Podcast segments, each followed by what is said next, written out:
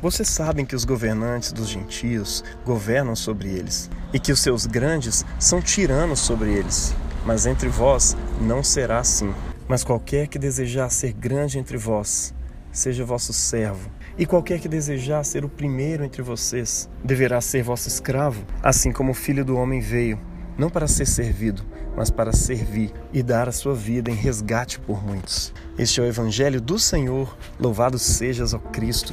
Olá, meu irmão, minha irmã, muito bom dia, boa tarde, boa noite. Hoje é quarta-feira da segunda semana da Quaresma e o Evangelho de hoje nos fala de duas coisas aparentemente tão distintas, mas que no reino de Deus elas estão não somente próximas, mas elas são a mesma coisa: poder e serviço. E para a gente entender melhor esse evangelho de hoje, a gente precisa entender qual é o contexto em que Mateus está expondo ele para nós. A porção do evangelho de hoje começa com Jesus caminhando com seus discípulos e chamando eles para próximo de si. E quando eles se aproximam ao longo da caminhada, Jesus vai dizendo para eles: Olha, nós estamos caminhando para Jerusalém e o filho do homem vai ser entregue nas mãos dos chefes do povo e ele vai ser surrado, maltratado e por fim crucificado. E no terceiro dia ele irá ressurgir. Agora imagine você caminhando junto com uma turma de discípulos ao redor de Jesus ao longo de três anos, observando, bebendo as palavras de Jesus a respeito do reino de Deus, faladas de modo cada vez mais claro, cada, mesmo, cada vez mais direto, dizendo que Ele é o Rei, Ele é o Messias enviado por Deus para governar Israel e todas as nações. E após convencidos disso, você e todos os seus amigos discípulos de repente estão caminhando com Ele diretamente para Jerusalém.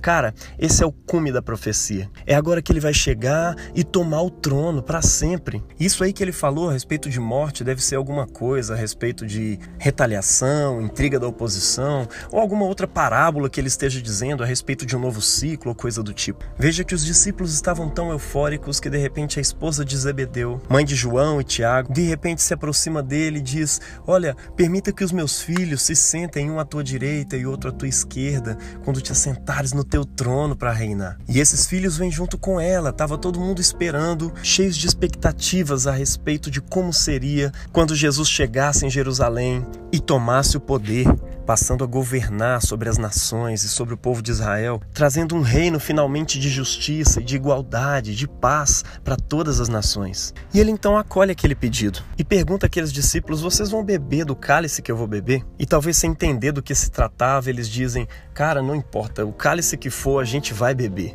E Jesus diz para eles: Olha, vocês podem até beber do cálice que eu vou beber, mas quanto a sentar-se à minha direita e à minha esquerda na chegada do reino, isso está reservado à autoridade e à sabedoria do Pai. De repente, uma grande briga começa a surgir entre os discípulos. Imagine você, um gritando ali do meio: Olha só, Pedro, alguém está falando aqui que quer ser maior do que você. E talvez venha André dizendo: Ah, mas eu fui chamado primeiro. Quem sabe um pequeno grito de Judas ali dizendo: Ah, mas eu sou mais inteligente. Talvez Simão Zelote dizendo: Eu é que deveria ser o primeiro porque eu sou preparado na arte da guerra. Sou de uma tradição, de uma família que está sempre lutando em busca da salvação, da libertação de Israel. E é interessante que no meio dessa discussão, discussão, Jesus chama eles para próximo de si novamente. A ira deles contra os dois irmãos e a discussão tola sobre quem seria o maior ou o primeiro dentre eles os havia afastado de Jesus. Quantos de nós não temos nos afastado por causa de discussões tolas ou por causa do ódio de irmãos que talvez realmente tenham falhado com você ou com outros?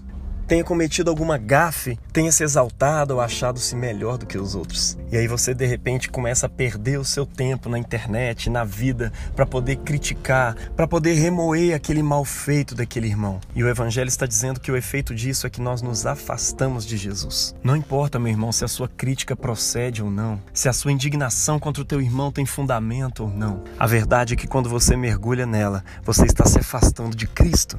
E então Jesus ajunta novamente os seus discípulos em torno de si e passa para eles a maior e mais importante lição que eles tinham que aprender. Uma lição que estava diretamente relacionada ao evento da sua morte na cruz do Calvário. Vocês sabem que os governantes dos gentios governam sobre eles e que os seus grandes são tiranos sobre eles. Mas entre vós não será assim. Qualquer dentre vós que desejar ser grande, seja o vosso servo. E qualquer que desejar ser o primeiro, seja vosso escravo. Meu irmão, entenda isso.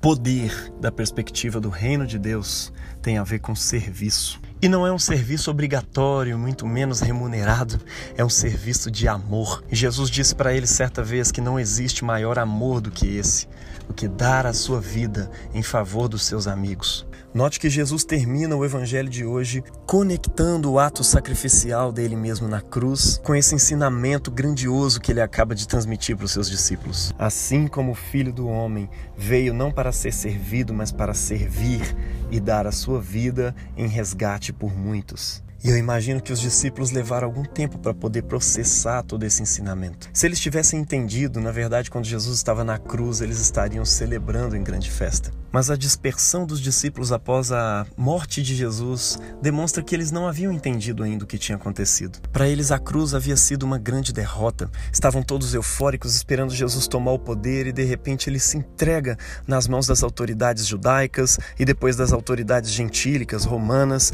e morre em cima de uma cruz, humilhado como um grande rebelde, ao lado de dois outros rebeldes, um à sua direita e outro à sua esquerda. Mas eu imagino também, meu irmão, que quando Jesus ressuscitou e apareceu para os seus discípulos, comendo e bebendo, demonstrando que ele havia ressuscitado em carne e osso, então a ficha deles começou a cair. Eu imagino eles se relembrando das palavras de Jesus ao longo do caminho, ao longo de cada evento que ia acontecendo, até que eles compreendem que a cruz não foi uma derrota, ele tinha realmente ido para Jerusalém para se assentar sobre um trono, mas não um trono da perspectiva humana, daquela perspectiva pagã carregada pelos discípulos, mas era um trono da perspectiva do reino de Deus. Na cruz do Calvário, ele havia prestado à humanidade o maior ato de serviço que a humanidade jamais recebeu em toda a sua história. A cruz era verdadeiro triunfo de Deus sobre todos os seus inimigos, exatamente porque ali ele estava servindo a humanidade com sacrifício expiatório, para que todo aquele que nele creia não pereça, mas tenha vida eterna, para que todo aquele que nele creia passe a ser um imitador ambulante de Jesus. Não é à toa que os primeiros discípulos foram chamados de cristãos. A princípio, um nome pejorativo que xingava eles de pequenos cristos, cristinhos,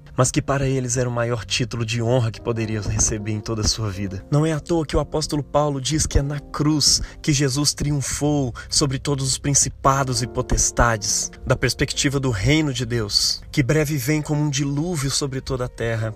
Jesus estava recebendo o verdadeiro poder, que é o único que permanecerá de pé após esse dilúvio chegar. E é por isso que nós o adoramos. E é por esse entendimento que as primeiras comunidades cristãs começavam a celebrar a morte de Jesus. Uma coisa impensável da perspectiva de qualquer outra religião. Para nós, essa é a única razão de estarmos vivos, porque ele morreu por nós. E não somente morreu, mas também ressuscitou, provando que seu ato expiatório que o seu serviço como sumo sacerdote, exercido não em tabernáculos humanos, mas diretamente no templo que está no céu, fora aceito por Deus. E mediante esse sacrifício, todos aqueles que dele se aproximam pela fé se tornam juntamente com ele filhos de Deus. Existe um poder que procede desse sangue, existe um poder que procede dessa cruz que nos transforma. Mas e agora? Como viveremos? Meu irmão, depois de receber tão grande salvação, o significado, o sentido, o propósito da nossa vida não pode ser outro, senão imitar a Cristo, servindo de coração aos nossos irmãos. É por isso que o apóstolo Paulo diz: cada um considere o outro superior a si mesmo. Entenda a ética da vida cristã não é a disputa, não é a competição, não é a reivindicação de direitos, mas sim o serviço. Esse é o ideal do homem, da mulher cristã: ser escravo porque o nosso Senhor não veio para ser servido, mas para servir e dar a sua vida em favor de muitos. Então, meu irmão, vá no poder do Espírito Santo, dê a sua vida em favor dos seus irmãos, em favor da sua família, em favor do Evangelho de Jesus. E que o Senhor te abençoe na prática dessa palavra, em nome do Pai e do Filho e do Espírito Santo. Amém.